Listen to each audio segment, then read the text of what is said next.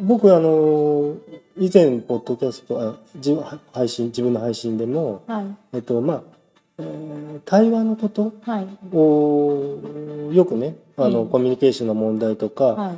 うん対話ってどういうことだろうということをしてたあの話してたんですけれども、まあ今日は、はい。えっと、表現表現。とか、はい。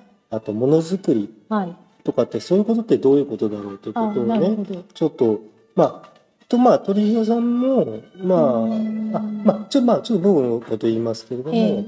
まあ僕一応仕事がまあ職人仕事で、はい。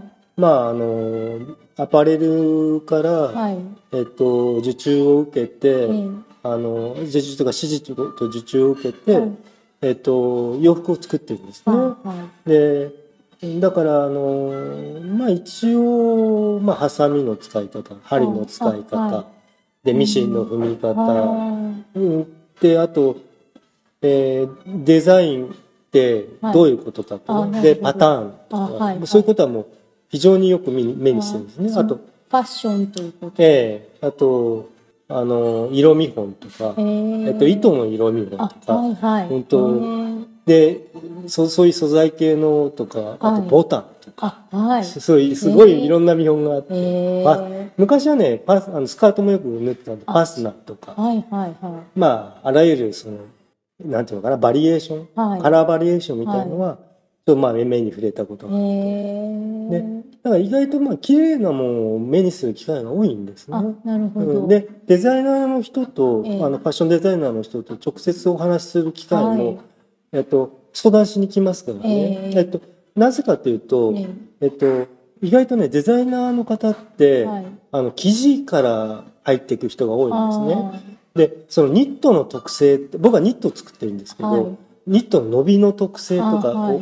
例えば伊勢を入れるのに伊勢ちょっと専門用語になりますけど伊勢。手縫っても、ーはい。うんと生地だとうまく伊勢をこうギャザーみたいに入るんだけど、はい。ニットでやるとその入り込んでしまうとかね。えー一線っていうのがまず全然わからないんですけど、とね、うんと一方の生地の長さに対して、はい。もうちょっと長いものをええ。縫い合わせて、はい。そのこう同じ距離に伊勢込むあ、伊で勢込むっていう言葉がまずあるんですね。そう伊勢込んで縫っていくって、だから、要するに、うん、とそうすると例えばこっち、えっと、距離の長い側に、はい。えっと、ゆとりを持たせたくて、はい。短い側を冷たいと。はい。そういうふうだけど縫う距離は一定にしたい例えばネックとかね。で例えば女性ならボバストとかはいが入ったりとかする、そう立体的立なものにする時にに。とかでもうん。まあいろんなテクニックがあるんですけど、そういうことがあーまあまあまあそういうそれはテクニックなことですけど、はいまあそういうことは目に触れてるで実際まあものを作ることもやってると。で今要するに最先端流行のはい。ファッションをはい。その3ヶ月前ぐらいに作ってるわあけですね。なるほど、なるほど。えー。だから鳥人さんなんかもまあ言える範囲で例えば鳥人さんの方でまあちょっとまあ言える範囲でみたいな自分のあと僕ちょっとたまに絵に色塗ってもらったりあ、とかそう,、はいはい。そういうアート的なバックグラウンドでもいいし。そうですね。うん。私はなんかもう全然、うん。その、まあ、学校教育みたいな意味でうんうんうんうん。アートの経験があるわけではないんですよ。うんうんあの出身もあの、まあ、農学部あみたいな学校だったあなるほど。しでそれで最初に就職した仕事も、うん。そのなんでしょうそういう、まあ、いわゆるガテンな感じのお仕事だったので。で実際現場にも出るような感じだったんですよね。ただ、まあ、そこで、うん。あのなんて言うんでしょう、えっとまあ、お庭の設計みたいな部署があってでそれで園みたいな？そうですね。その個人のお庭とかあと大規模な緑地のあのあ全然滑稽みたいな、まあ、そそんなに立派な会社には勤めてなかったんですけどでそれでそこでその、まあ、お庭のデザインとかうんうんするような部署に、あの配属が変わった時に、うん。あの上司が、うんあの、まあ、建築士のね資格を持ってるような。人で、出身があの衣装っていうデザインの方だったので一生ね。はい、であそれでそこでなんかその人になんかめちゃくちゃ厳しく、あ、そこえで、そうですだからオン・ザ・ジョブ・トレーニングっていう大立ち太りに。OJT とかっていうの OJT ね。今とこメモですけどね。今もうなんかでだからそこでなんかその、怒られながら覚えるみたいなので一通りああ、うん要するに叩き上げられちゃったんです。そうですねなんかかなりああ。だって造園とかも、はい。そう要するに全体的なアーキテクチャのデザインっていうこともあるし、はいこれすごい奥深い世界ですね。そうですね。あの、まあ、造園っていうことで言うと、ええ。今おっしゃったようなランドスケープアーティアーキテクトっていう、うんうんうん。とまあ、造園家ってうんうんうん。言ってる人の他に、うん。園芸ってまた別のあそこに何植えたり、うんうんうん。どんな石を置くとか、うんうんうん。そういう素材の話とうんうん別々なので、そうまあだから両方ありますよね。両方あって、うん。で植物っての例えば、うんと、種類とかなんかそ性質とかもはいはい。考えなくちゃいけまあないし、そうですね。それはでもそれはそれで、うん。あのガーデナーガードナーかな、うん。っていう別の専門職が本来あるんですけど、あまあ、そこは割と曖昧に。あなるほどね、えー。ででそこでその図面をね書かされたりとかあとそのまあキャドとか？CAD も使いましたし。そうなんだ。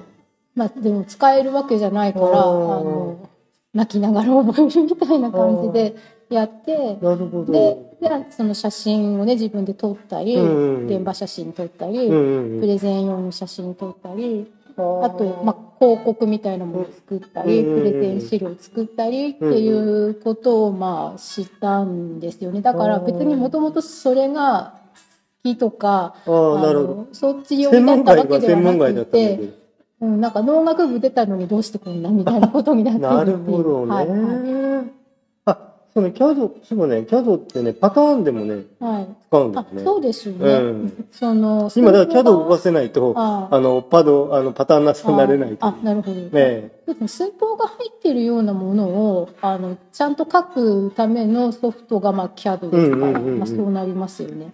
そうね。だから僕前にあのえっとスケッチは3分っていう話した時にあ,、あはいはい。の人の専門はやっぱ建築系の、ええで CAD で、はい、そのなんだろう設計図をあこう透視図みたいなのを書いてる時に、線描のあのイメージがそのあー。自分にこう訪れたっていうね、ええ。典型のようはい。にっていうのが絵を描くきっかけだと、うん。まあまあまた脱線してますけど、うん。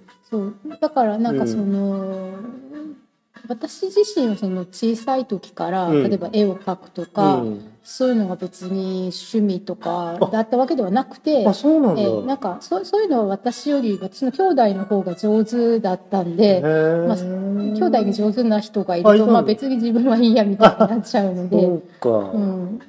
まあ、ただまあ見るのとかはねうん。好きだったっていうのはあります。けど、まあ、漫画も好きだしアニメも好きだし、あそれなんかまた脱線しますけど、ええ。これその漫画とかもさ、はい。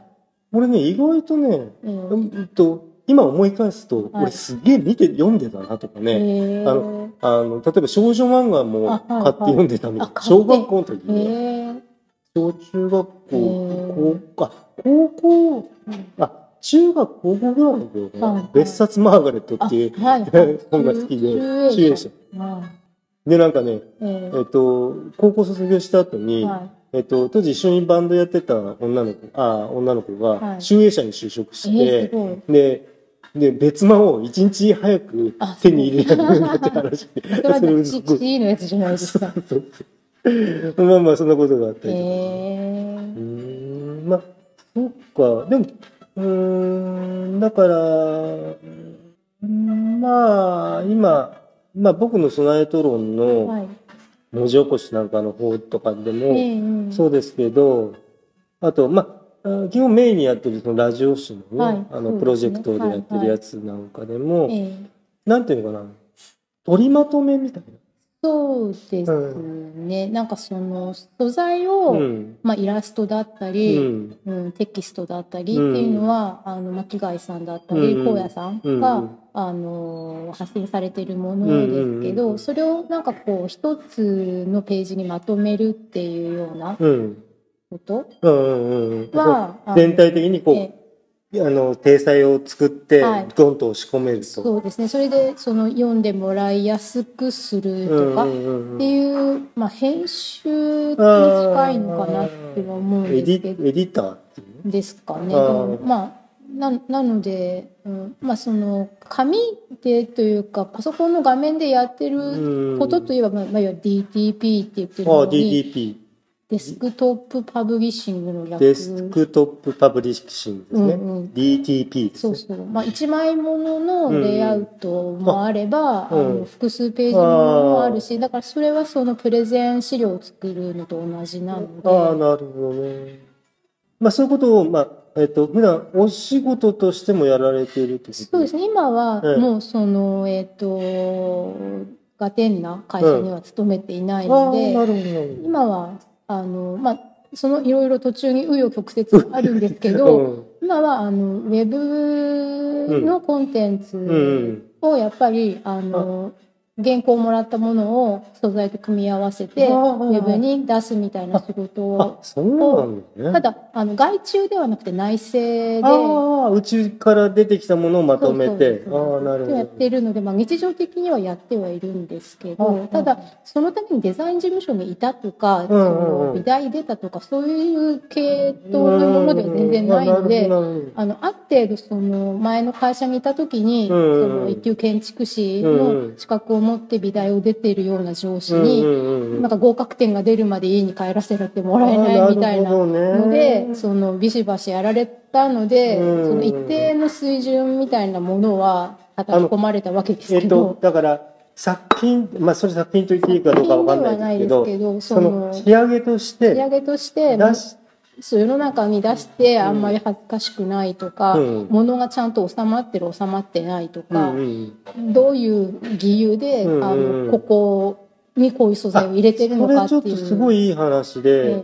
えっとだからそだからデザインとはそういうことになるんですか、まあなんかそのいろんなあの捉え方みたいなのあると思うんですけど、うん。私が言われたのは、うんうん。そのよくねデザインってなんか言うと、うん。絵描くとかねそうそうそうそう。サラサラっと違うんだよね。っていうふうに言うけど、うんそうではなくて、うんうん。あの論議ですっていうふうに、うん、論理ね。で技術です。あだからまあ、要するに、うん。とまあ、よく僕たちが話してるそういう科学技術っていうかその技術、えっとえー、なんていうのかな。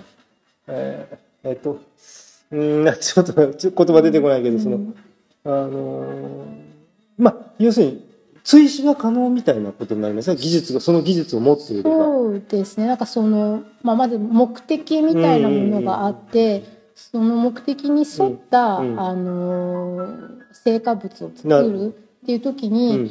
じゃあ、あのーでで仕上がりのムードをうん。もうポップにしたいうんのか、うんうんそれあそれともなんはクライかアントとかそういうそう何のまあ媒体うんうんうん。に誰に見てもらうために出すのかとかもよりますけど、あね、誰向きとかね。そうそうそう。うん。お子様向きなのか一般社会向きなのかはいとかいうこともあるしね。だからでそれで、うん。あの普通に、うん。あのワードとか、うん。そういうソフトを使って、うんうん文章と写真を入れただけのもうん。のと、違うよね。そうあのちゃんとフォントを選んで行間とかカーニングもやってで写真もきれいにトリミングして、うんでタイトルとかうんうん。の大きさとうんかの比率、余白の綺麗さうんとかいろんなものを配置した時に、うん。ものがきれいに収まってる収まってないっていうのが一定ラインあって。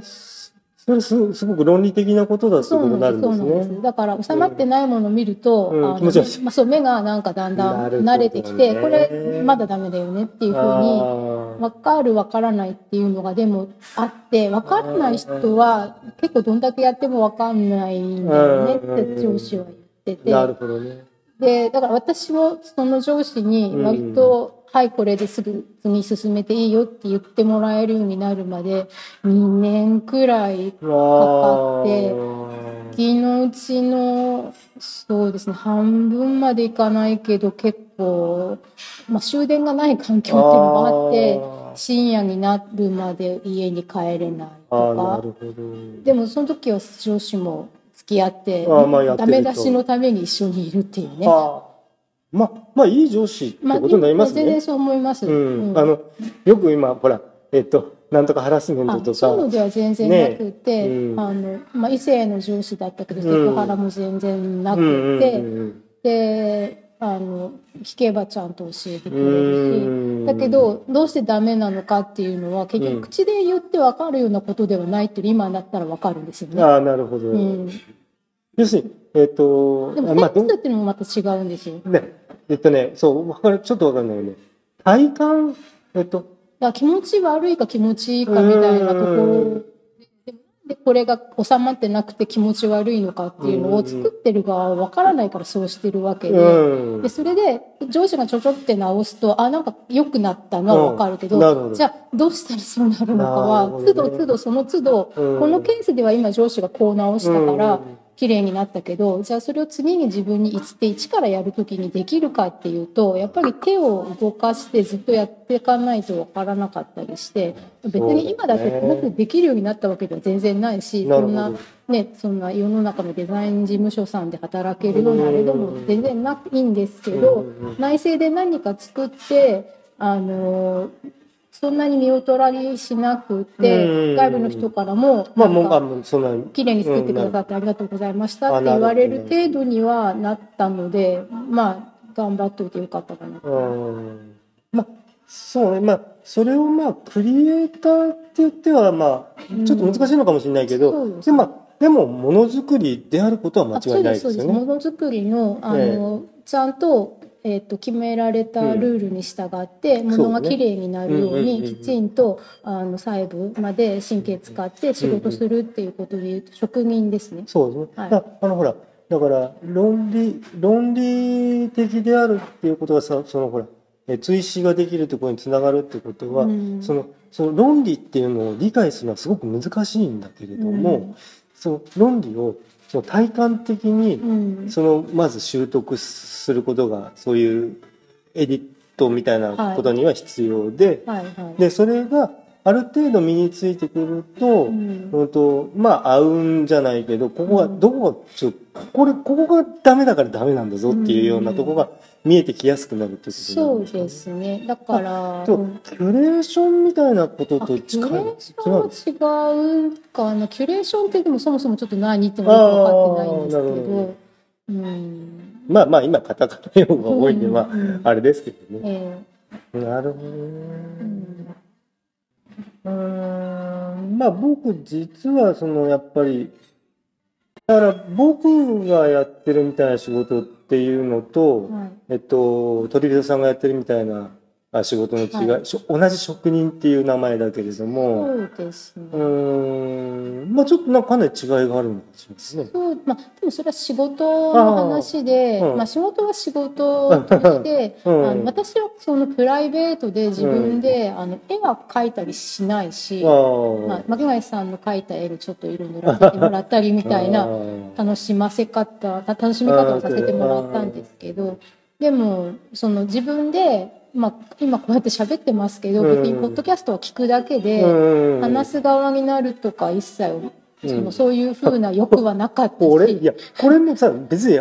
ただ撮ったもん配信してるだけで,、まあ、まあそうなん配信者になってますって話じゃないですよね。まあそうですけど一応マギアさんお一人しゃべりで、えー、えーとツイキャスとかされてて、えー、でそれであと、まあ、ギターも弾かれて、うん、曲も作られて、うん、であの楽曲提供もされててっていうふうに。うんなっててでそれで、だから私はなんかそういうわざわざ自分が作ったものをなんか発表するみたいな欲が、まあ、まだまだ作るってとこがないんですけど、うん、それね。そう。だからちょっと立場があの、立ち位置が違うかなと思ってあなるほどね。本当本当さ不思議。だからえー、っとじゃ鳥見さんがやってるのはまあまあ一般的に言ってデザインと呼ばれるものなんですか？そうですね、デザイン、へ編集とかデザインとか、うんうんみたいなの、うん。で僕は趣味でやってるみたいなことはアートなんじゃないですか。イラストを描かれたあり、ー。その曲を作られたり？あなるほどね、うん、そうね。だからえっとデザイン的な仕事もされるしあなえっとアートである。まあ、うん。アートと言っていいかどうかってうん。非常にもでも問じゃあアート以外にも何かって言ったらそれも言えないですよね。まあそうですね。うん。オリジナルの何かを作られてうる。ん。とまあ僕たちあのーまあもともとなんかこう一緒にやろうとは思い始めたのってまあラジオ誌だね。そうですね。うんうんまあそのそれよりも前に、うんそのツイッターで、うんまあ、別のポッドキャストさんの同じリスナーですよねってことで、うんまあ会ったことはないけど面識があって、まあまあみ耳式がね。そうそうでんでそれで、えっと私がその、えっと58.31314うんの番組のうん文字起こしを最初に1個やらせてもらいたかった時うんに、えっとそれで、えっとイラスト描いていただけませんかってお願いしたのが、もともとそもそもあまあまあそうですですよね。ね。もうちょっとびっくりしましたけどね。でねですよね。もう俺、俺のイラストって、そんなことできるんですかってね。うんまあ最初はまあすごい考え、まあ今も考え続けてますけど。まあ、その小屋さんが見に行った、うんえー、と写真を、えまあ、巻貝さんも見られて、ええ私も見てっていうのがあったので、えそのそれを見てる人で、まあ、イラスト描いてくださるならあばあ、みたいな。なるほどね。うんあの、同じもの見てます。そうそうそううん。そっかだからまあその1回だけの,、うん。あの単発プロジェクトであ。終わってしまったかもしれないんだけど、よね。でもその後も引き続き。やっていく中で引き続き書いてくださるっていううんなん。かボランティアありがたい。いやいやいやいや、ボランティアっていうかね、うん。まあ、それさっきほら、あの、デザイン的な叩き上げっていうことをおっしゃられたけど、えっと、まあ自分としてもすごく挑戦的なね。ですよね。えー、だから人になんか、その、例えば文章を見て、えそこから絵引き出すってどういうことでしょうかって。なんか好き勝手に描く描きたい絵とはまた違って、ええそこに入れ込むそうなんっていう。条件付きの絵をええね、なかなかね、ええ、そんなことできる、まあできたかどうかって。でも、割と結構、まあ、この間、鳥荘さんから、あの、まあ、ビューのこととか、まあ、あんまこういうこと言うと、あれ、なんか、やらしいですけど、うんまあ、こんくらいビューありますよ、みたいなの、うん結構な大量なね、そうですね、なんか見ていただいてる見てくだ。さっているようでよかったです。うんまあ、ありがたいです。は本当まあ、本当だから、ラジオ誌自体のい。う、ん本当反応とかいうのもちょっと知りたいとか、まあ、コメントってなかなかつけにくいんでそうですね。ね、あれはそのどっちかっていうと、ええあの困ってる人あそう、あ声に届きに、そうそう、困困ってる人に届いて、でその人がだから、見てすぐあの、うん。どうっていうことではなくて、困ってる人の目にうん。触れる可能性が音声だけよりももっと増えたらいいなっていうことなので、うん。困ってる人からなんか読みましたみたいなそのポジティブな明るい反応が来ることはもともとね、もともと期待してないので。ただ見られてる数があるだけでほっとするっていうか、うん、まあちょっとでも僕はびっくりしましたよ。あ数聞いたときに。ーでもその後、ええ。その巻貝さんも自分であの、のサイト作られて、ええ。でそれで「あじゃあ」っていうので、ええ。あの私も文字起こしそのものの行為が結構楽しい部分もあるので、ええ。やってみないと分からなかったんですけど、ええ。やってみると結構楽しいこともあって、でそれであの全部じゃないですけうど。なんかあの聞いてみて、ええ。なんかこう文字になったらいいなって思うものを、あの試験的にいくつかええ。文字起こしさせてもらってるんうですけど。ん。まあ僕もやっぱ自分でやっぱり読み返すんですけど、まあ、えっと、喋りの部分では、まあ多少し、まあ、えっと、まあいろんな収録の仕方してるんで、ええ。えっと、話があちこち飛んだりとかはしどろもどろになってるとか、あのなんかもうグダグダになってるとか、は ありますけど、まあ、文字にすると、えまあうんとうん。まあほほぼ普段ほとんどノープランで喋ってるんでえ、はい。まあ、ノープランでよくこんなこいつこんなに喋れるなぐらいの量はなんか喋ってます。はい。割とうん。割と僕ゆっくり口かと思ったけれども、意外と文字数は多いのか。あ僕、うんと、まあ小学校、中学校の頃あ。は、はえっと、アナウンサーになりたかったんですい。よね。。初めて聞きまあ、しそうですか。た。はい。アナウンサーになるのが夢で、あなんかあの、バンドマンとかなのかと思っうん、じゃそうじゃないんですて。よ。で、あの、なんていうのかな、まあ、ディスクジョッキーとか、今、例えば今なら、あ本当の地上波のね、はい深夜放送とか、はいはいはうんと、だから、えっと、朗読とかは、はいその頃には、あの、すごく得意で、い。あ、へえ。ええあのーまあ、自分で、ええっと、誰に聞かせるでもなく、うんあと、本の朗読してみるとか、えそういうことはやってたんですよね。ええ別に、なんていうのかな。聞いてみないとわからない そうか歴史があるんですね。ええまあ、僕今ちょっとね、もう、歯がガタガタなんで、は多少滑舌が怪しくなってますけれども、えっと、歯がね、綺麗な、だったら、うんもうちょっとうまく喋れるんですね。あのね、ラ行とか、はい画行とかが、えあの、綺麗に出てこなくなえるんですよね。えあ、家行、さは大丈夫なんですよ。前歯があるから。えっと、か、えっとね、らとかね、え意外と下の奥が。歯のどこに触れてるかで、えっと、うんとね、ラリルレロとかね、は意外とね、歯が問題なんですよね。い。なるほど、そうなんです。全然考えたことなかった。ああ、なる。あの、僕はだからうまく喋りが、あうん最近は、うんえっと、ポッドキャストとか始めるようになって、ええっと、例えば騒音状況の中でも、うまく話さなくちゃいけないとかいうことを考えるようになって、で、自分の放送を聞くようになってから、えは僕はこういうとこ気をつけなくちゃダメだっていうのがうん分かってきたから、うんだいぶあのまともになってきてると思いますけどだから割と僕は今は早口になってると思うんですねい。昔に比べると。はいへでえあと自宅で撮ってる時とかに比べたらはるかに早口ですね。あこうやって慣れてくると、うんあこれ意外と俺早口いけてくあ。うる。んで、えっと、えっとね、要するに、えっと、発音がダメになりそうなところをすごくごまかしながら、喋ってるんそんなことが。ねええ特にね、ラリルレロはね、ラビルレロ。うんラリルレロってね、意外と言いにくいんですよ。うんレロレロレロとえかね。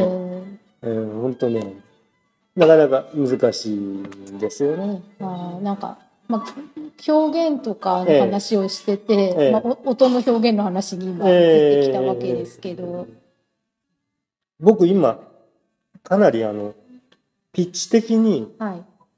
高調子に聞こえてると思うんですけど、ええ本当は僕もうちょっとトーンとしては低いんでね。は例えば、ちょっと、ちょっとやりますけど、僕普通に喋ると、えっと、えっと、鳥尾さん、あれですよね。あこんくらい低いんですよね。えええで、ちょっとこういうふうに高調子にすると、あの、ぐっと聞きやすくなってーうんくると。うん、そうです。全然聞きやすいです。うん。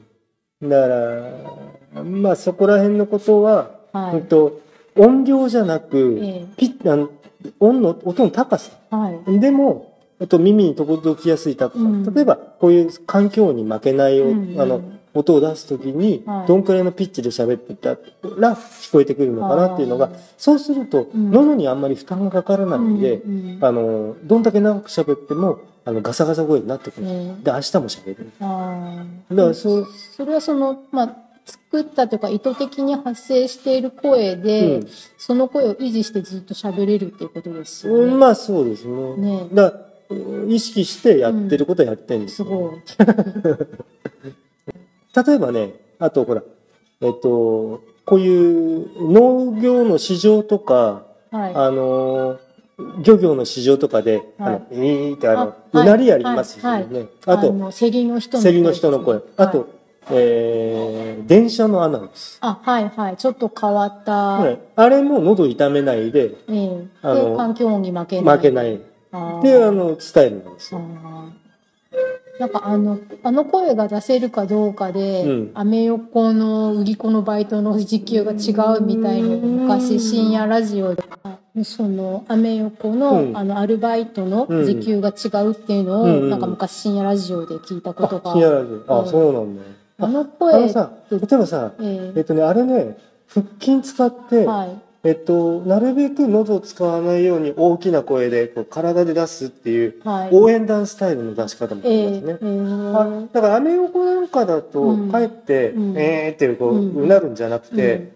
えっと、はい、いらっしゃいいらっしゃいみたいあな、、塩辛声みたいな。ええそっちの方が、あの、あー。受けやすいかもしれない。ですね。私あの魚市場のええ。競りとかえをすごく小さい時に親と一緒にあー。ちょこちょこ見に行ってた時もあの声すごい独特です独特ですよね。ううん。んえーっとね、あれだから、もう僕専門じゃないから、発声の専門じゃないかわかんないけど、うん。浪曲？浪曲。うん、あの、ねえーね、えーっと、字の喋りのとこじゃなくて、うん。あの、うなりで歌うとこ。ろ。浪曲そのものをほとんど聞いたことがないかあなのね、虎像は聞いた方がいいです。虎像虎像。ええー。ーっと、えー、何虎像だったっけな？あの、要するに、うん。えー、次郎町？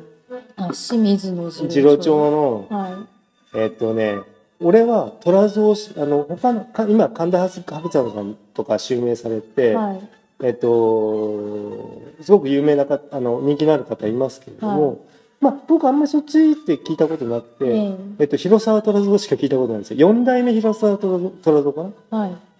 えっとね、すっごく面白いですよ。えー旅に行けばって聞いたあことないでしょ。はいはいはい。で、それはなんか、うん。寿司食いねえってああれ、はいはいはい。あれです。あああれが浪曲。江戸っ子だってね、へ寿司食いねえって。ええ浪曲。えうーん。え、あのね、浪曲はね、もう、落語とはまた、うん。えっと、落語は、うん。えっと、あれは語り、えっと、会話で成り立たせるんで、はい。はい。はいえっと、浪曲の方は、うん。えっと、筋、筋。筋を、あの、なんていうの、あれ、字の喋りっていうのかな、その、うん。その物語で喋っていくんですよ。ね。で、えもちろんセリフもあるんだけど、うんうん。どっちかというと、その字のー方が中心に。えー。だから、えっと、し例えば、えっと、古今亭新章師匠5代目かなはい。なんかも、えっと、一時浪曲の師匠について、ええ。あの、まあ、興行出てたりとか、だからまあ、落語と、ん。まあ、和芸ですからうんうん、親和性はありますけれどもね。ただ、えっと、浪曲の方はう、ん。必ず三味線が入って、えほんとね、その三味線がまたね、ーえ。まあ、独特の三味線で、ーはい。で、えっと、合いの手の入れ方とかも、あそれでね、広沢虎蔵のそうん。の三味線の合いの、何の話？三味線の合いの手と、あはい。その、それで場面をね、えっと、うんと悲しい場面とか、そういうのを三味線と合いの手のトーンで、うんうん。えっと、場面をね、背景を作っちゃうんですよ。だから、あでもなんか今三味線とやってるっていうので若干なんかあれかなってイメージが浮かびやすくなりました。ああ、なるほど。うん。そっか。なんかその浪曲ってうん。聞こうと思ったら寄席でやってるんですか？あ、そう、寄せです。うん。で、まあ、だから今、神田伯山の襲名興行がやっぱりコロナで、あちょっと何本か飛んだんですよね、はい確かね。まあ、襲名披露ってやっぱすごく大事な興行なんで、はい。まあそういうものもちょっとへ試しなんかそのそそういえばあのえっ、と巻貝さんとはええ。もともとなんかこう試しに話してみようかみたいなので、えその科学館まあ科学館っていうか科博とかあのセミナーに、あの同じものに行った時にそれについてこう話す時にあ、そうだそう同。じものに行った人同士で話しうて、んうんでそれでそういうのをそのただ単に、うんえー、と博物館にうんうん。普通に見に行くだけじゃなくあて、そういうものありそうますと。いうものを、うんうんあの見て研究者の方の話を聞くと、うんうんすごくあの楽しいですよっていうことを、話すのを取って、なそうだよね。どんどんそれ紹介していきましょうかって話かそういうのをやったら、ええもっとみんな楽しくて行く人増えるかねあなあ、んていうふうそうにですよね。思ったのがそもそもだったんですよねあ、。そうそうそうそうそれがなんかあのコロナで 博物館そのものが閉閉まっちゃうことになっちゃって結局あの大手町で。聞いたお話のことしをか。話したくらいで、あーまそう牧原さんが一人しゃべりでああ、まあまあ、ちらっとね、ねあのー触れてることあるけど。そうだよね。いや、科学もさ、この間あのツイ、公式ツイッターの見てたけど、はいえっと、予約で？あ予約制になっちゃったんですか、なるみたいあーです。そういうふうにしますって。えーだってあのさ、えあの混雑だったのーを、あー予約制列がもう入れないじゃんだって。じゃう年パスとかどうしちゃうんだろうとか思っちゃう。まあその年パスの人も無制限に予約できるようになっちゃったらうんどうなるのかなってそうだよね。でその予約って先着にすると結局その、ね、マスクの並んでる人みたいな感じで予約のオープンの時間にう。早い者勝ちで予約入れた人うん。のなんかそうでそれで下手したらまた転売とかになっちゃうから抽選あ。うん。まあ、まあ、抽選。どういう仕組みでね、うんなるのかでもね、予約にしますっていうのツイートを見ましたね。博物館のええ収益そのものが変わらないのであれば、えまあ、空いてるようになるのはむしろいいかなと思っていて、ええええまあね私もう割と最近特別展の方は行く前からげんなりしちゃって、え そう。あれさ、うん、あれほんとね、行っても見れないんです半端じゃないですもんね。そうだからあのまあそのチケットね、ええ買っても。買って収益がたくさん博物館に入って、ええ博物館のその経営が良くなること自体はすごくいいんですけど、ええただなんかもう行っても人ばっかりで見れないしなってなるそこと。で足が遠のいたりもするので。で、ほら、あれさ、なんかほら、前売りチケットとか買うと、はい、あのーあれでしょ？あの、ほら、なんか特別なグッズがついあてたり、はいはいでさ、その引き換えがまだめちゃくちゃ並んだりとかになっちゃったうん、ら、そうなんですよ。あれだからもうそっちだけはもうさ、郵送してくれるとかさ、あそうですね。あの、量まあ、例えば、輸送費払うから、うん郵送してくださいぐらいもあってもいいよね。うんまあいいしあとはその引き換えに並ぶべきポイントを、うん。その他の並んでる混雑レジとは分けてもらいたいかなとかっては思います。普通のレジにね。と同じ列に並ばなきゃ確かいけなかったので。なる。ほどね。まあ、その博物館が、ね、とか美術館が混むことはええ。いいことだと思うんですけど、ええ。ただ見れないほど混んでるのは辛いかなって。だ,、から入場規制でえそのある程度その何3密を避えけて。見れる状態になるんだったら、うん。それはそれで歓迎したいんですけどじゃあじゃあその混雑の3分の1にねあするってなるとチケット代3倍になるのかな。ああ、そっか。うん。難しい。うん。ねだからそのお金が全然入んなくって閉館になっちゃうのはやめてもらいたいからそういうことでは応援したいんですけうんから年パスのお金まあ上げてもらわれてももういいかなっても思うんですけど。だってでもさ、あの、動物園経費とか悲惨ですよね。はい。餌代ずっとかかり続けてるのね。うん、あの、それも半端じゃない金額なんですよね、餌代って。でなんか根気のとこならええ。それでもうすぐにええ。どうこうってことはもともとそんなに黒字でやってないうんけどその民間のところですよね。そうですよ。うんなんとかもうね、うんどうするのがいいのかな。まあまあ、またこれ言うと、今、内面の自由に閉じ閉じ込めるべき話が 思いついたんですけど。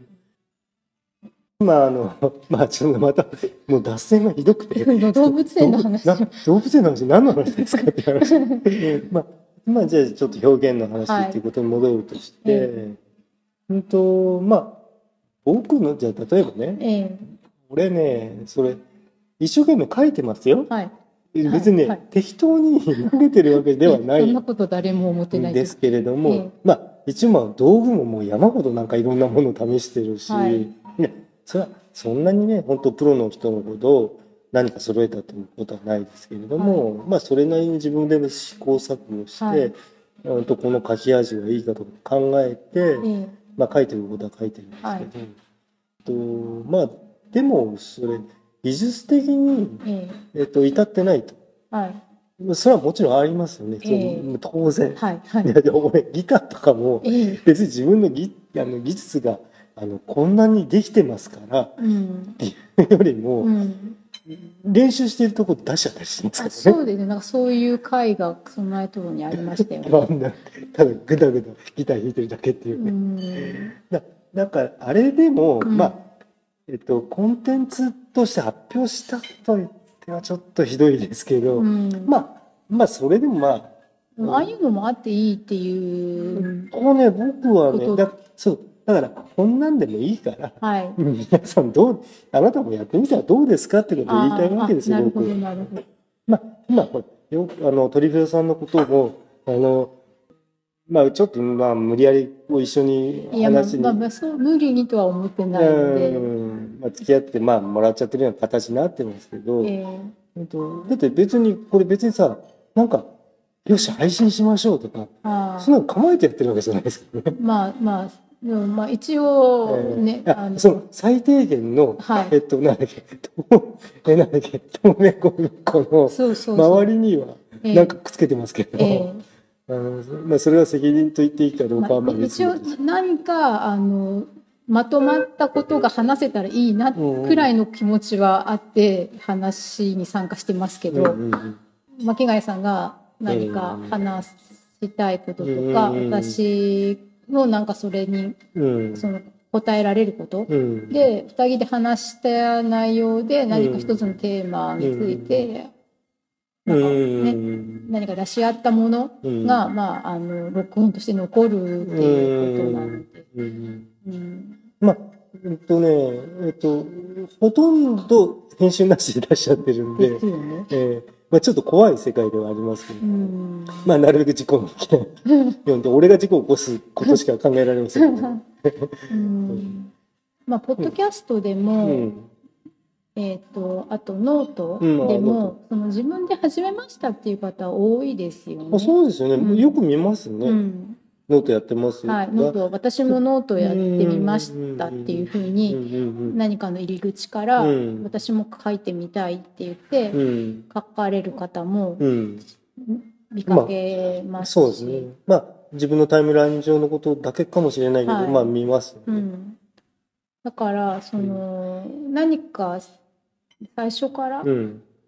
いいものが1個目からドンって出るなんてことはま。あないと思うので うん。何でもいいから外に出してみると、でも出すとそれに評価がうん。まあ、来ますね。きますよね。で、まあ、前回か前々回か話したようなことで、その悪い評価つけないでくださいっていうあのはあ、まあまあ。まあ出した以上はしょうがないそれはしょうがないですようんだ。から悪い評価に対していや私は別にこれ悪いと思ってないんでっていうふうに思う自由もあるわけですうよ。ん。あ、あれだけどさ、うんえっと、これまた言うと、えちょっと内面の自由をはみ出すかもしれないけど、あの、ほら、アワードとかありましーたよね。あはいはい。あのーまあ、僕もちょっと最初、何も、その詳しいこと調べずに、はい。えっと、どなたかのね、ええ。番組のこと推薦したことありますけれども、あれやっぱりさ、ええ。っと、黒船来襲じゃないけえど、うん。えっと、ちょっともう、なんていうのかな、うん。静かに僕たちみんなで配信し合ってましたっていうところに、うん。ガバーッと外から手突っ込んで、なんかあのアワードについては、ええ。なんかそのいろいろ始まった後に、えその審査する側の人審査員の、そのやり方とえか、えこの人本当に分かって審査してるのかなっていうことについて、あのいろんな人が疑問をあの提しってらしたこととはちょっと別に、うん。まあ、とはいえ、うん。そのポッドキャスターさん同士でどこそこが番組が面白いよとか言ってるんではなくって、うん。一応外部うん。の人があ外の目が入ったとそう。で一応外部の基準でうんうんうん今聞くべきとか、うんうんうん。あと何か新しいことをしているとうんうんか、新しい視点が感じられるっていうような一応そのなんて漠然としたものではあったけど、うん。その審査基準があって、うんうんうんでそれであね、こういう基準である程度やります。そう。でそのえっ、とコミュニティの外の人、があの審査をするっていうことそのものは良かったと思うんですよ。ああそのことがあったこと自体ね。そそその取っかかりは。うん。だけど、その蓋を開けてみたら、うんちょっと審査のやり方が残念な感じだったし、あとその次戦他戦問わずにひっくるめてあの審査しちゃったからいや頼んでもないのになんかそのうちの番組審査あそうね。多選はそうそうそう。あ多選で上がってたことすら知らずに知らずに、うん。応募もしてした覚えがないのに勝手に落ちてましたとかっていうふうにね、なことになるのがやっぱりちょっとやり方が乱暴だったと思う。いやまあね。だからその多選のものも含まれてるんだから、そのもうちょっと多選こうしたらはい。えっと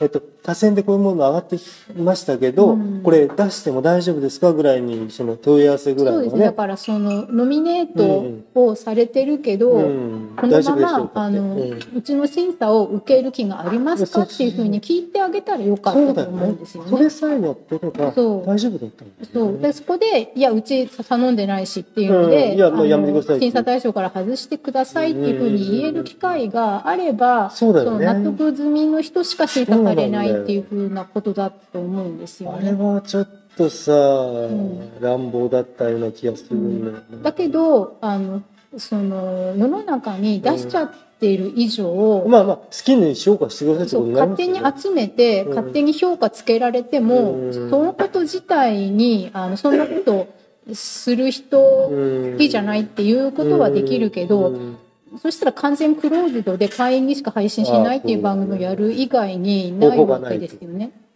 勝手にその A っていう番組と B っていう番組を比べて B の方が面白いっていうのをうん。聞いた人が思うことも止められないのと同じですよね。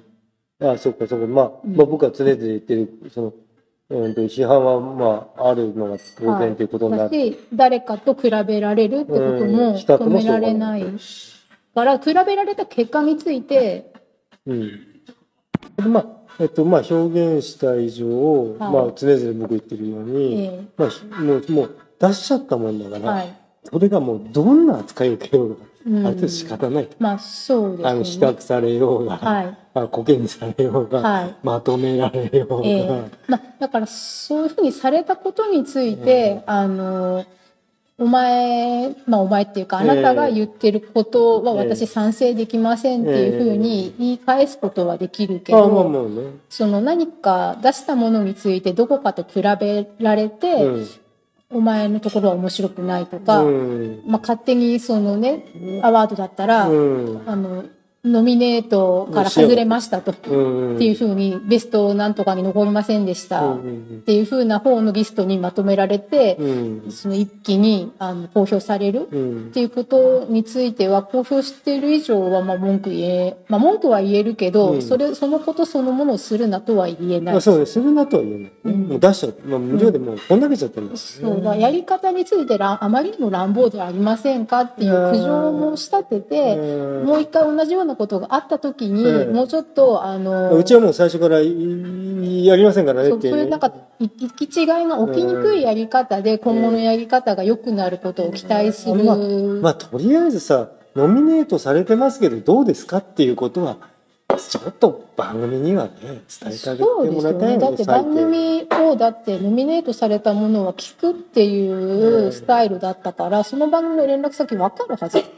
なんか確かだってさうん、拒否されてた人いましたよねあそ最後の最後に、うん。えー、と受賞自体だか、うん。その何十個かの残ったところにうちいいんでっていうふうにこの後の審査を、うん、あ受けませんと。あの辞退しますって言ったところあったんじゃなかったでしたっけ？またね、これ言うと、はい。またもうちょっとね、内面の自由をはい。いややはみ出しになるかやら、もう言ってる以上内面はもう超えてくるんで、あまあそう言っていただけるとね、え大変ありがたいですけど。ありがたいというか覚悟して話してくださいっていうことなんですけど、えーまあさ、あれ、うんアワーアワードって、本当はアワードっていうのよね、発音としてはね。アワーズって、アワーズか。なんか複数形だったような気が。うんうん。ね、あれはさ、まあ、まあ一応まあ、公式っていうか、その、えっと、まあ、スポティファイとか、はいまあそういう公式な大きめのスポンサーがついてた、はい、はい。じゃなくて、じゃなくて、個人でとあか、、あまあ、ランキングとか、あ、はい、はい。えっ、と、えっ、と、こんなもん10個選びましょうあ、とか、はい、はい。なんか年末とかはい、ね年末に私が選ぶ、ーとかなんとかね。私が好きなとかうん。っていうのがありましたね。うん。で、俺ね、あれ、最初の1回ぐらいはね、え乗って1番組だけなんか出したことが、あその10個とかじゃなうんくて。1個これって、あとはもう知りませんっていうことであげたことありましたけども、えまあちょっとやってみてですえね、え。で、ちょっと自分がまあ、えっ、と、さっきなんか配信してるつもりがないだろうなんだろう言ったけどえも、うんまあ一応配信してる側の立場に立ったとして、はい。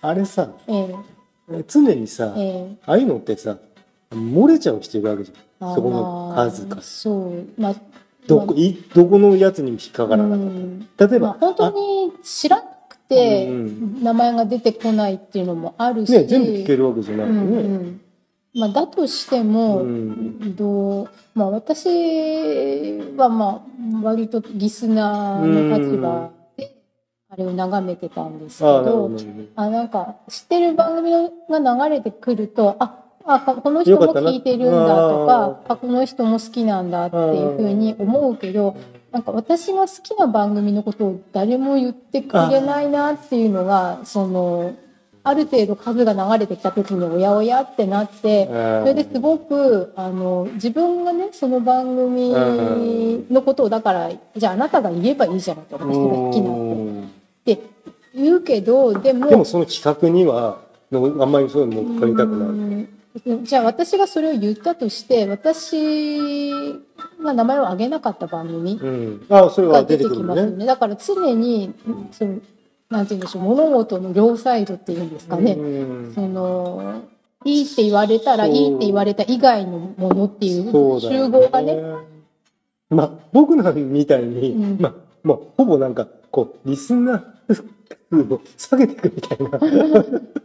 上げて、下げていくみたいな。まあ、まあ、もう好感度はないです。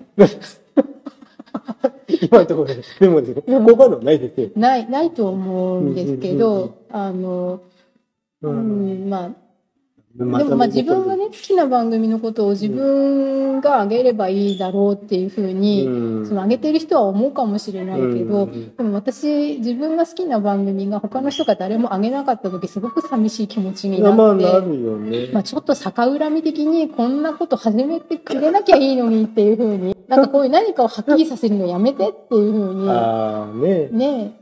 え、いや好きなものを好きっていうのも、っていうのも、巻貝さんが普段おっしゃってることだから、えーだけ、どそ、そういうのをやるときに、えーそちょっと自分が乱暴なことしてるんじゃないかっていう、でもその、こがあってやってるのか、あその無邪気に、あの、僕好きなの10個これですっていうふうに言って、うんその10個から漏れたやつを考えないっていうね。あ。変なさ、うん。ハッシュタグとか、はい。そんなこと考えないで、僕いつもこれ聞いてんの、例えば、あの、うんと今年こうこんくらい聞いてるの面白かった。僕は番組でもん。言います。あよ。そうなんかそれだったらなんかうん書く人が好きなタイミングで好きなこと言うからうん。全然いいんですけど何かそのハッシュタグを決めて全員で参加するみたいな感じになった時うにん。常にここに名前が出なかった人のことを考えちゃうわけですまあよまあそうだよね。うん。まあその人もそういう人もいますよね。うん。なみんながみんな、うん。あだから俺えっとこれは対話論の時にだっけ？で多分言ってるその？さお祭り騒ぎになってること自体で、はい。えっとどっちかうに、ん。えっと会話のその主導みたいのが流れてっちゃうと、うん。どうしても反対のことを考えたくなっちゃう。まあ、私もん。その、お祭りになってる時に、うんそのお祭りの外側のこと考えちゃうんですよね。そうだよね。うん、お祭りに自分も参加して踊ればいいんだけど、そうなんかそれができなくて 協調性がないから。強制性が、強制性がないからね。はい。それでなんか、この間でも、私大人、もともと大人ですから、大人のことと協調性別じゃないですか。あれ？あ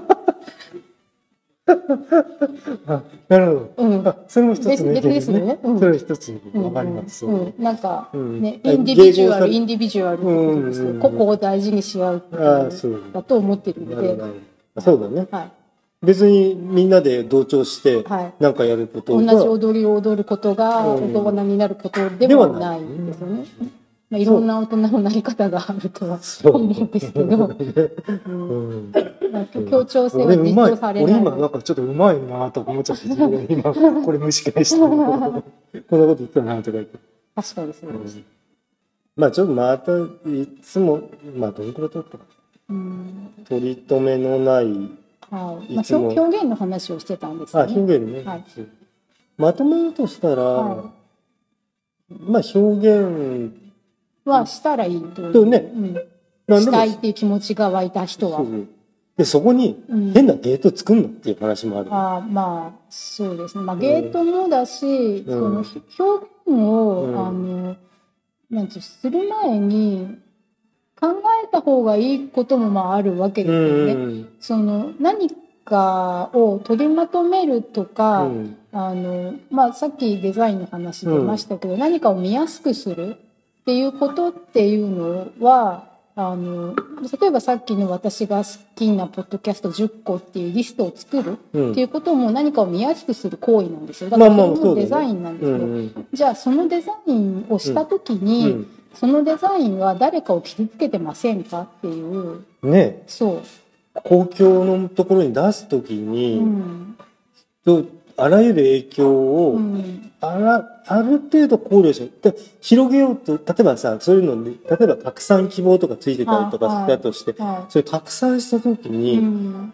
思う人が増えるわけですよね。うん。でそれをどう捉えるか。ですね。でそれでなんかそういう時に、うん。そのうち選ばれなかったみたいな人の声がうん。やっぱり消えがちなのが気になるとそうだよねいうか、もう言えな言えなくなっちゃうもんね。そのなんか言うとなんかこうなんて言うんでしょう。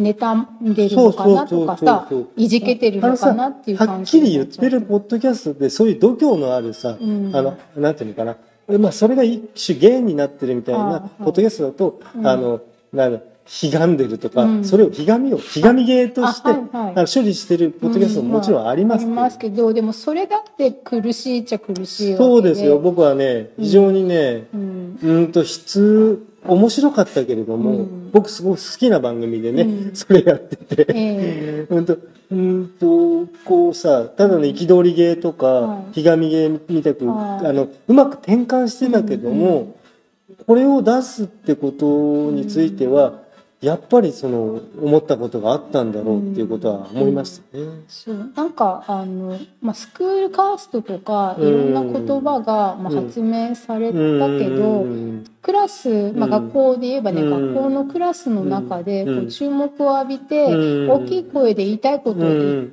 ている人がうん。いて、うん。で、まあ、そこの路線をずっと歩いてきた人だったらうん。もう無知なのかもしれないけど、あーそういうのにちょっとあのああいう大きい声上げれる人ばっかりじゃないんだよねっていうふううん。にちょっとでも思ったことある人だったら、うん。あの何か好きなものを好きっていう時にもその好きって言われない側のこともちょっとだけ考えたら、うん。そのあんまりそういう摩擦が勝手に審査しやがってとかそういうのが減るんじゃないあかなとかね。選ばれなかった人うん。のこと考えたら一概にお祭り騒ぎしてるの悪いよねっていうふうに。うん。だけどそのお祭り騒ぎに水を差すのうん。が、あの面倒くさい人いるよねって言われたら、まあうん私面倒くさくてごめんなさいなんですけど。うそうだ俺はね意外とね、うん。言ってきちゃってたんですね、うん。その逆のことを、はい。は大丈夫ですか？ってね、うんこんな、あの、ただ、あの、こう、よしあしではなく、うその勢いだけで、うんそんな風になっちゃってますけど、大丈夫ですか？って、うんそんな盛り上がって。はでね、なっちゃってたの。ん。まあ、それは、だから俺の声がでかかったって ことになる。逆説的に。ただただね、僕ね、まあ僕の友達作り、またなんか変な話になりましたけど、うんこうだなんかね、俺ね、クラスの隅っこですにね、はい。ポツンと立ってる人がいるとすると、はい。俺ね、どうしてもね、そこの人のことね、気になって気になって。ででもさ、その人に声かけるってことが、うん果たしていいのかっていう。私はここにいたくていてるんですっていう場合もあるし、うんそこがね、非常に微妙な問題で。なんどれくらいの割合ですかね。なんか声かけてほしい人の方が多多いいような気もしますけど、あそのじゃあ10人に1人、うん。その私別に声かけてもらいたくなくてって人がいにそうた時にとして。それだとしてそんなにいないかな。どうだろう。あの、例えば、えっと、学校のクラスみたいなところだとそうはいない。うん。やっぱり声かけてほしいと。うんねののもうなるべく僕はね、うん。まあ、またちょっとね、これ悲しい話だからちょっとやめますけど、はい。まあちょっとね、あの、うん。自分の母親から聞いた話で、はい。えっと、まあ、ひやいくんにね、ええ。非常に僕か、あの、うちの子供を感謝してたし、えっと、あの、母親としても私も感謝してたってう。ん。いう、その子ね、一応亡くなった。ことがあって、ああ自殺とかそういうことじゃないですか、え。難しい病気だった。の。あで、でちょっとなんかクラスの中で浮き具合な子で、あうん。僕、その子の家に行ってよく遊びに行ったりとかして、はいはい。だだからそれね、おせっかいとかね、そういうことじゃなくってさ、うんなんかね、俺ね、耐えられないんだよね。なんうんかポツンといるって。あそう亡くなったっていうことも知らん。また亡くなった話になるまた亡くなったって、亡くなった話ばっかりしてるーみたいですけど、うんあの、そううんいうことがあった時に、はいえっ、と、それは後で母親から聞かされて、ええうん、まあ、もうほら、何かのためにって思ってやったことじゃなかったけど、まあ、感謝されることもあるんだなっていうことは非常に思った。まあ、あとはまた変な話になりましたけどね。いやいやいやまあ う。うんんまあそれはなかなかね知る機会っていうのが、まあ、ないけどそのお母さんづてでそう。その巻貝さんにうん戻っ話が戻ってきたことでそれで今日それから何十年も経っても覚えてるっていうことじゃないですか。そうだうね。んえっ、と、まあ、ちょっともう話もちょっとまとめていかなくちゃいけない。まあ、さんの方からなんか、うんあ、また、なんかそういうまとめを人に放り投げて終わるとそうですねなんか今すごい押し付けられたな。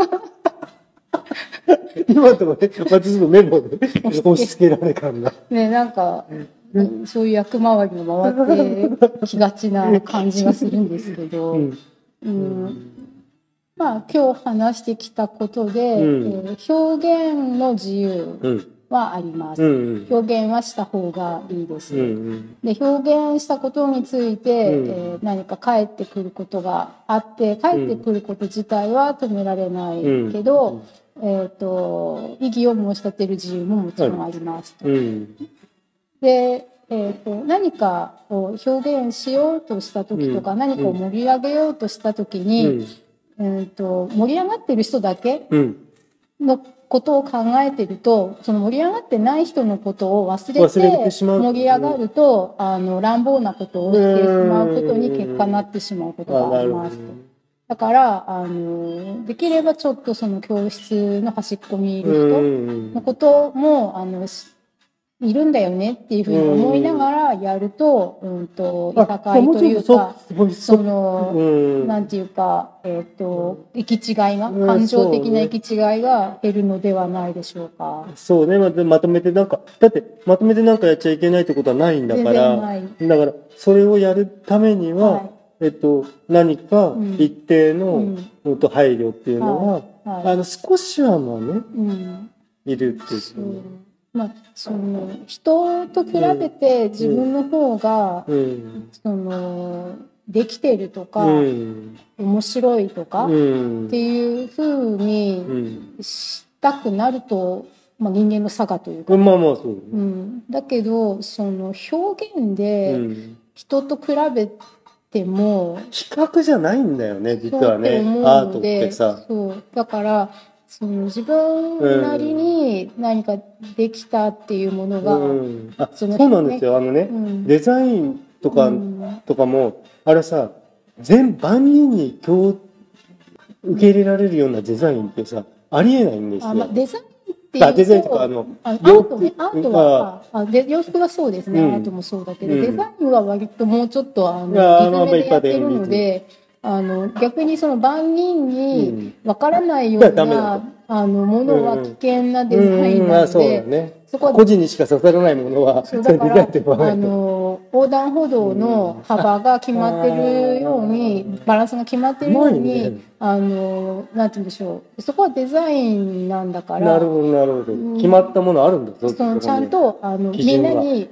分かるってことを目的に作ってないとダメなんですけどアートはそのそうじゃない。うん。あそうだからね、うん。洋服のデザインっていうのは非常に難しくて、え独創的とその一般受けというのを、はい、その中間点を取っていかなくちゃいけない。か洋服のデザイン、ええ、はいあのうん。奇抜であればはいやあのい誰も買ってくんないってこと、うん。いや誰もが買ってくるものはちょっとつまらないっていうね、うんうんそこら辺のバランスあがー難しい非常に難い、しいんですよ。うん、色とかでも。ファッ、ションか、ええまあ、またこれまた違う話うなん。んで、ファッションはまた別の回うにんまとめて巻貝さんのお話を聞きたいですけど、プロフェッショナルの話を。あまあ、ちまあちょっとまあまとめを、うん。うまく二人でまとめたっていうことでいいですかね。うんうん。そうですね。だから、なんかどこまで話すのか分かんなくなっちゃったけど、うんうんうん。部屋、まあ部屋の隅っこにいる人のことも考えましょうってう。んい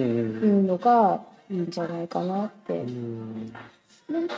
で、その、ギターをただ練習しているようなもの、ものも流せばいいんじゃないっていうことですよね。本当俺あれね四つぐらい流してますよね。うん。キャスでやるんじゃなくて、うん。放送にして流しちゃってる。でもなんか聞きながら何かするのにいいんじゃないかと思ああっまあとまあて。そうでねもない。ちょっとどうかなってちょっとどいううかなって感じ？つっかつかですよね。うん、まあまあまあまあ今日はねまあこういう話で、はい。えっ、とまあまたこれ出せるタイミングで。そうですね。うんまあなるべく早く出したいとは思ってますけども、ほらなんかでも世間がこういう状況になってるってこともあって、まあねなかなか本来のあれに何か戻れない何かまあ何か読んで同じものを読んでそれについて話すはまあできなくもないけど、うん。セミナー行ってこんなに面白かったですよまた当分できそうみたいねですね。えセミナーが開かれるかどうかっていうのがまたね、はいだって価格がそういう状態予約みたいになっちゃって、うん。もうちょこっと先にじゃあちょっとまた雑談の内容をはい。集めたあれもやらなくちゃいけないですよねあと偶然と自然もねそうです、そうです。まあ、私まださその先読んでなくて、サボってるんで。でもまた読むのああいうの大変なんですけど、まあ、はいまあ読めるときにね、はい。うんはい。まあ今日はどうもねあの、はいありがとうございました。はい、あのありがとうございます。えっ、とお聞きいただいた方のどうもありがとうございました。はい、ありがとうございました。